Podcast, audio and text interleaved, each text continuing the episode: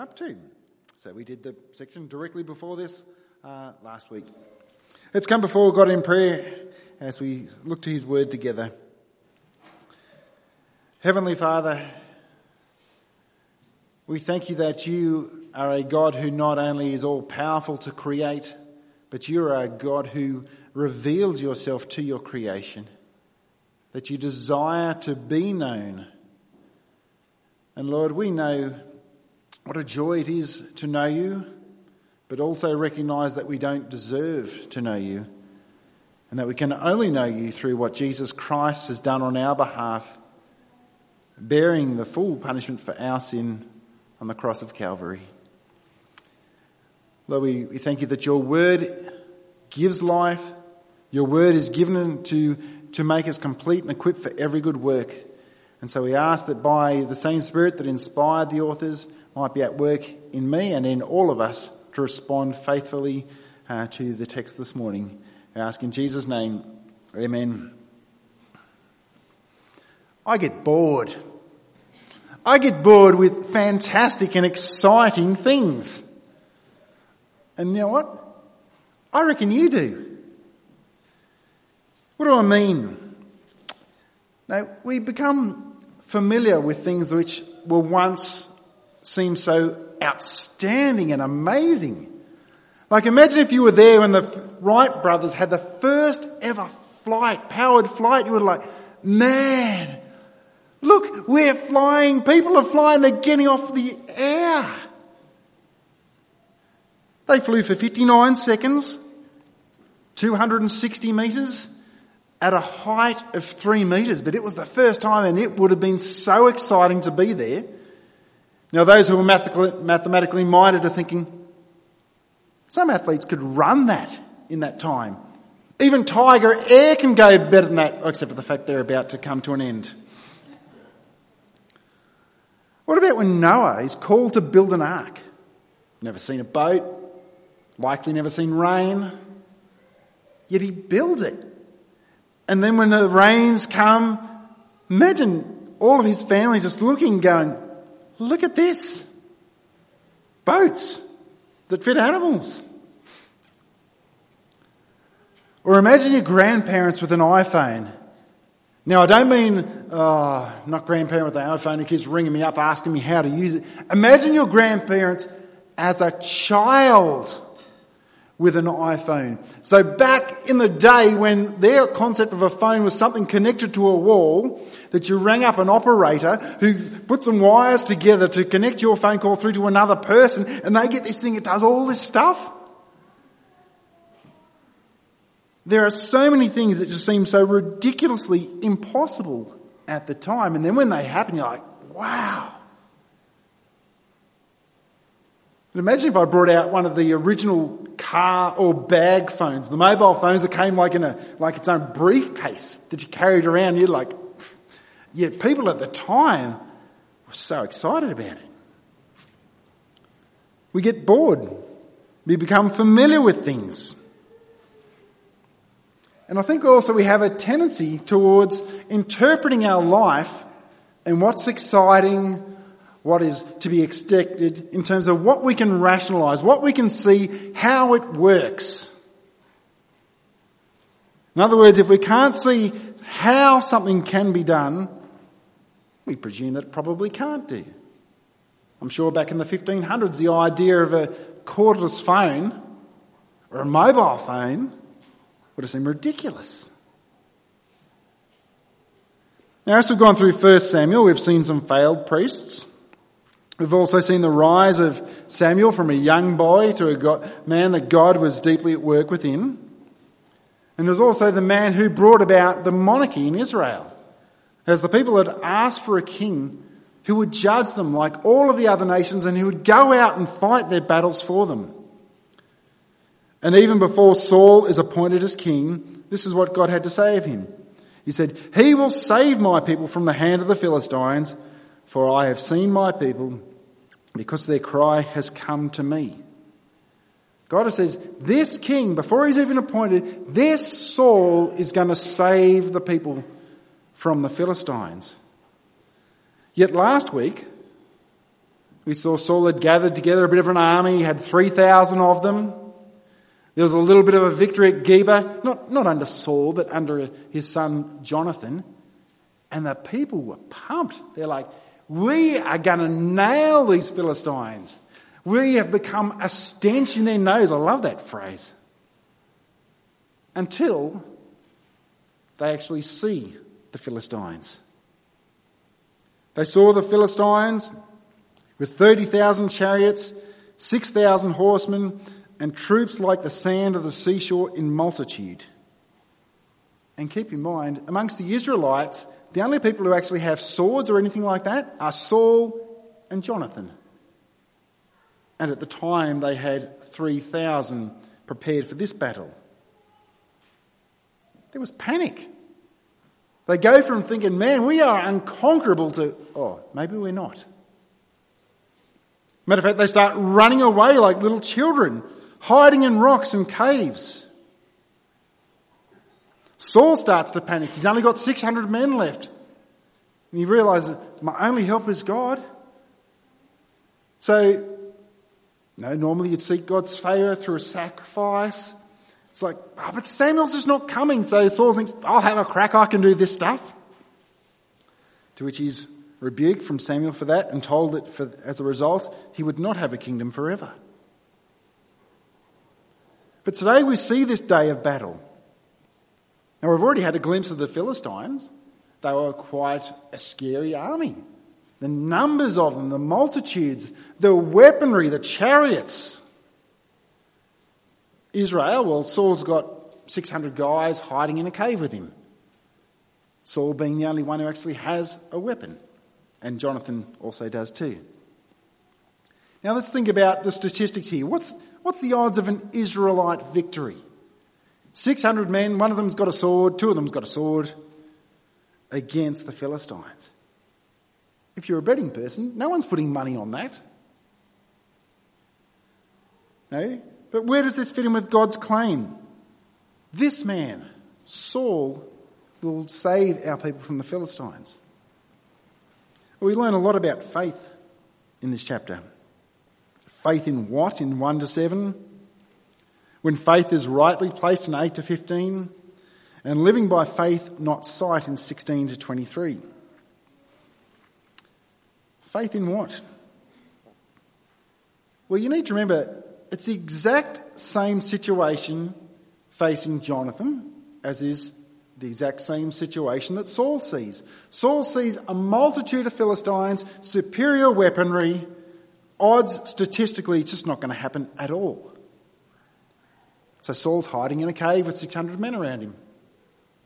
Jonathan sees the, the exact same ridiculously impossible odds, turns to his armour bearer and says, Let's go over to the Philistines.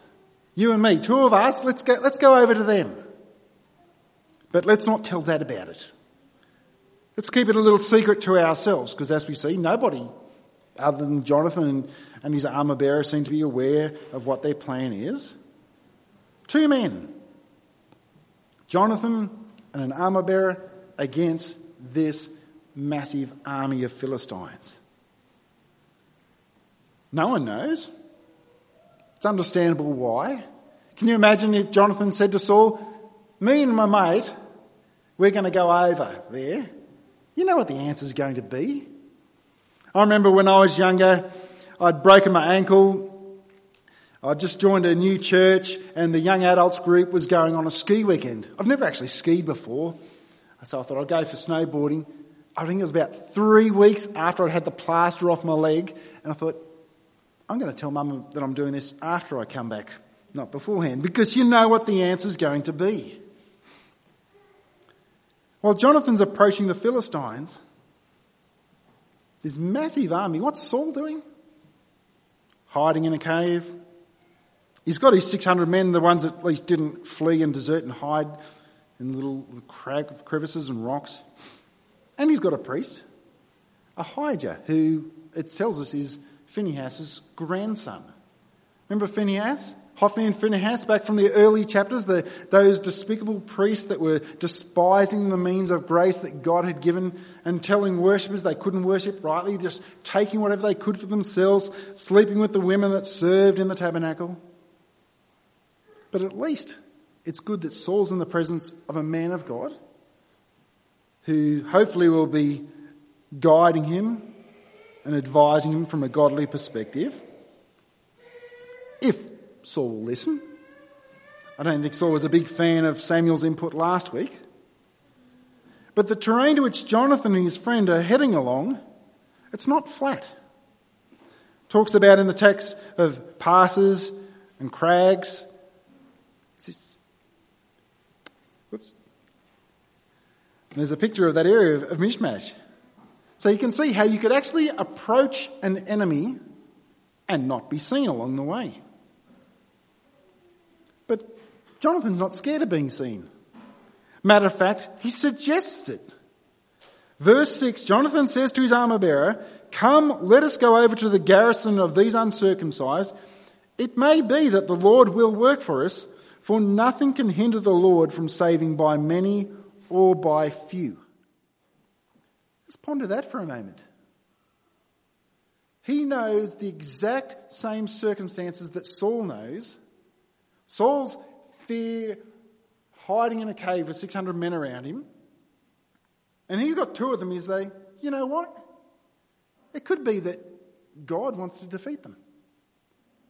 And he sees the same hindrances that Saul sees and says, God doesn't matter.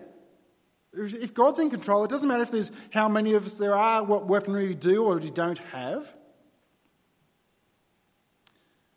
When he says it may be that the Lord will work for us, he's not doubting to any extent God's ability to save. He's just questioning whether or not it is God's will to save on this occasion. It's quite a striking comparison to Saul. He only sees the hindrances and he panics. Jonathan sees the same hindrances and says, They're not a hindrance to my God. If he wants to save, he will save, regardless of numbers, regardless of weaponry. Put yourself in the armour bearer's boots. Jonathan just said, Let's go over to these guys. Would you be excited? Which is like, woohoo, let's go. Either they're both psychopaths, and that's not the option I'm going for, or the Lord is leading Jonathan, and his armor bearer recognizes that. Because the armor bearer says, Do everything that's in your heart. You wouldn't do that just looking at the evidence before you and think, Yeah, this is a great idea. Let's go over to these guys. He recognized the Lord had led Jonathan to this position. He's like, If God is in this, then go with it. Very similar to the word that Samuel spoke to Saul back in chapter 10. He said, When the Spirit comes upon you, do everything that's in your heart. It's like if God is leading you, don't resist it. Even though it looks against all odds, walk in that truth, he says. Jonathan recognizes it could be the Lord's will to save them, but how will he know? We'll have a look at that in verse 8 to 15 when faith is rightly placed. Well, Jonathan has a plan. Now, I'm going to presume it's a God given plan. It's quite a simple one. The plan is Jonathan and the armor bearer will present themselves before the Philistines. If the Philistines say, You wait and we'll come over to you, we'll take that as a sign from God that, that we're not to go ahead. Or the second option, if the Philistines say, Come over to us, then we will believe that God has given them into our hands. That's the means by which Jonathan has discerned if God is really giving the Philistines into their hands. It's not too dissimilar to the situation with Gideon, is it? Back in Judges chapter 6. They were going against the Midianites, a massive army, and God had brought down that army down to only 300 people. And even though God had said specifically to Gideon, I am going to defeat them, Gideon's like, Can you give us a little sign? How about if I get this little fleecy thing, put it out in the grass overnight, and if there's dew on the fleece but not the grass, then I'll believe you. And being a good everyday doubting guy, it happens, and he's like, Nah, God, I see the I see the number differences. Can you do something else? We'll do it the other way around. Dew on the grass, not on the fleece. And eventually did it. They went to war and they won.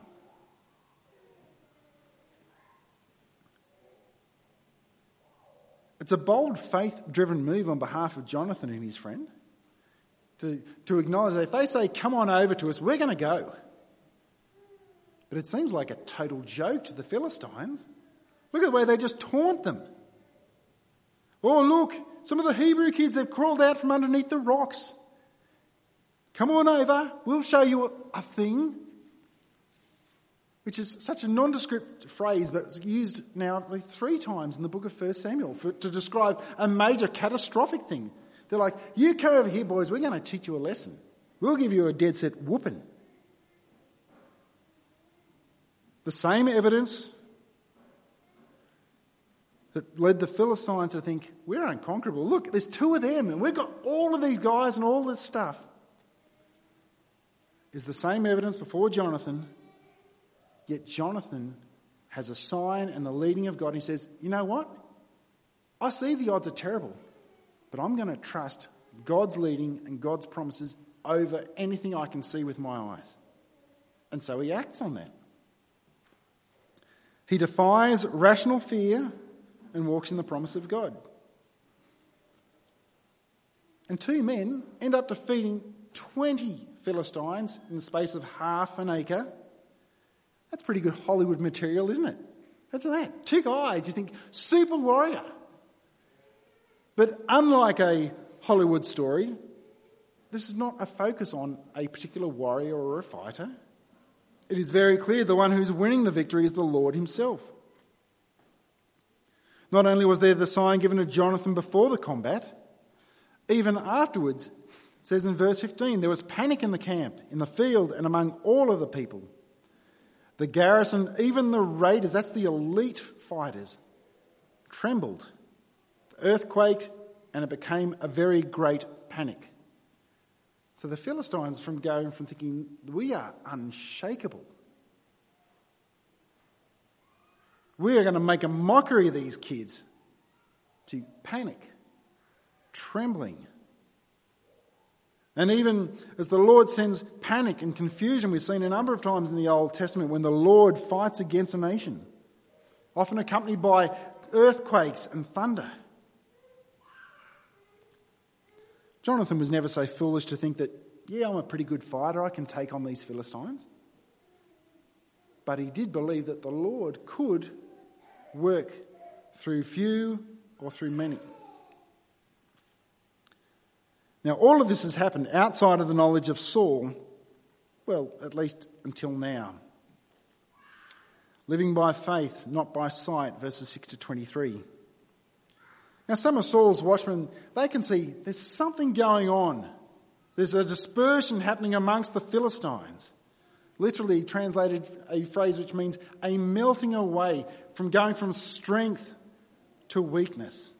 And so they think, we better, we better tell Saul about this. So they report it back to Saul, and he knows something. When armies disperse, it's for one reason it happens because there is a threat. So he knows there's a threat, but he's like, who is the threat? And the solution is to let's count our men, see who's gone out from us. He realizes someone's gone out. Who could it be? When they discover it's Jonathan, his own son, and his armor bearer, he says to Ahijah the priest, Go and get the ark. Now, if you've been coming along with us through 1 Samuel, you'll think, oh, don't do this whole ark thing again. In earlier chapters, they brought it out into battle thinking somehow it's going to bring them like as a good luck charm. But I don't think that's what Saul's doing on this occasion. I think Saul is genuinely recognizing and wanting to hear counsel from the Lord and through his priest Ahijah. So he wants both the ark and the priest around him. A conversation takes place. Presumably, the priest is advising and seeking the Lord on behalf of the nation of Israel. Well, at least for a little while. Until Saul can see with his own eyes that there is a greater commotion going on, and he thinks, Ripper, we are winning. So he says to the priest, Withdraw your hand. Withdraw your hand? What's he doing with his hand? Well, it was common for a, a, priest when they were seeking guidance from the Lord and communicating guidance from the Lord, they would place their hand in their tunic. So, what Saul is seeing, he's seeing that the Israelites are starting to have a great victory. And so he's like, I don't need to hear from God anymore. We've got this under control. Off we go. Take your hand out. Stop talking. We're going. Like he was pretty keen to hear from God when he was unsure about what was going on, when he was concerned. But the moment that he thinks that things are going well for the nation of Israel, he doesn't care in the least about hearing from God. You might think it's fickle, but I think if we search our heart, we'd find that we actually do it a little bit more often than we'd like to. We're pretty good at seeking God in times of despair and trouble. But when things start to work their way out, sadly, sometimes we're also pretty good when we think things are under control of starting to leave God out of it. But before we pick on Saul, the rest of the people aren't much better. Now, as the Lord is defeating the Philistines in battle, sending them into confusion, they're turning on and actually fighting against one another even those who defected off to the cave start, start to see what's going on. They're like, hey, Israel's out in front, let's get on board, let's get involved. For a moment there, they didn't even want to be involved with their leader. Now they're like, let's get out there because it's everyone wants to be a part of the winning team. But there's nothing brave or heroic about turning up to a battle that the Lord is winning on your behalf. It doesn't require the slightest bit of faith at all. That's just living by sight. You weighing it up with your own eyes and saying, We're winning, let's get on board. The Bible says God's righteous ones will live by faith, not by sight. To live a life that, where we're reacting to the good and the bad and our own selves going up and down, fluctuating with that, that doesn't require any faith at all. Anybody can do that. We don't want to be a people who just celebrate victories that the Lord has done despite us. Nor do we want to be a people who are overwhelmed with panic when we can't see exactly how God's gospel and how hope will find a way. Rather, we'd rather be more like Jonathan, who believed that God could despite what we see. And I think I've restated for our own benefit, who defeated the Philistines in that last verse? So the Lord saved Israel that day. Not Jonathan, not the Israelites, the Lord saved Israel that day. And the battle passed beyond Bethaven. So what? Well, I've titled the sermon Faith in Action. There's words in that that are redundant. Inaction doesn't need to be there. Because when you look through the book of James, faith that doesn't have action with it doesn't exist. It's not faith, it's dead, he says.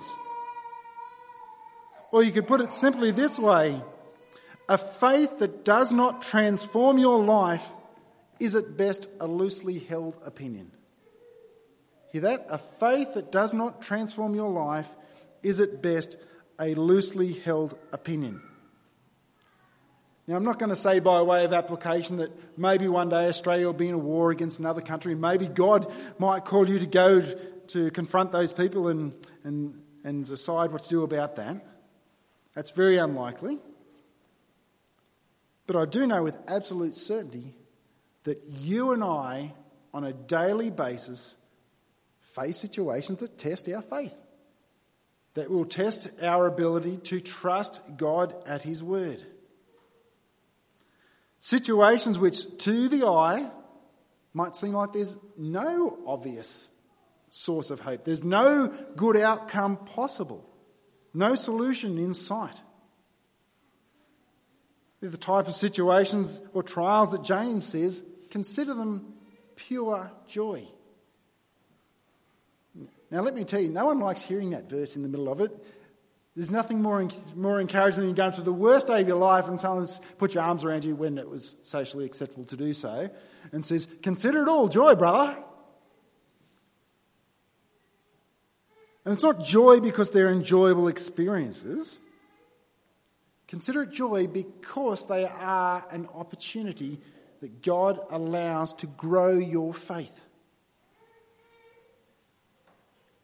Now, I'll admit for myself that it's been a while, but when is the last time in the middle of trial you've actually stopped and thanked and praised God for a trial that's come into your life because it has given you an opportunity to grow in your faith? Because as Christians, we should desire to grow, shouldn't we? And God is saying, in your trials, here is an opportunity to grow. Anyone can let trials drag them down. Anyone can just respond to what they do and fluctuate up and down. That doesn't require faith. You don't need faith to respond to what's clearly seen. But, brothers and sisters, every single trial is an opportunity to grow and thrive. In fact, I'll go far to say that a trial can only drag you down if you choose to live by sight and not by faith. I want us to consider something else that James says in that chapter. Count it all joy, my brothers, when you meet trials of various kinds for you know that the testing of your faith produces steadfastness, and let steadfastness have its full effect, that you may be perfect and complete, lacking nothing. So if you follow the logic, trials test the quality of your faith. They reveal to you something about the quality of your faith. They reveal to others around you who see how you respond. And they produce steadfastness. And that steadfastness is designed to produce maturity and growth, that you might be complete and lacking nothing. So he says in verse 4 let steadfastness give steadfastness permission to do what it was designed to do. He says, let it, that's what steadfastness will do. Clinging to the Lord and His promises will lead to growth. Let it do what it's supposed to do. Don't go from trusting God for a while and think, man, three months have passed and I still can't visually see how there is hope, how there is goodness in this situation. Says, no, don't give up. Let steadfastness do its, and have its full effect. And don't do it alone. We belong to a body. We're called not to neglect meeting together. We're called to, to minister to one another, to build one another up. Jonathan had his armor bearer who recognized that God was doing a thing in Jonathan. He says, Do everything that's in your heart. He encouraged him in that direction.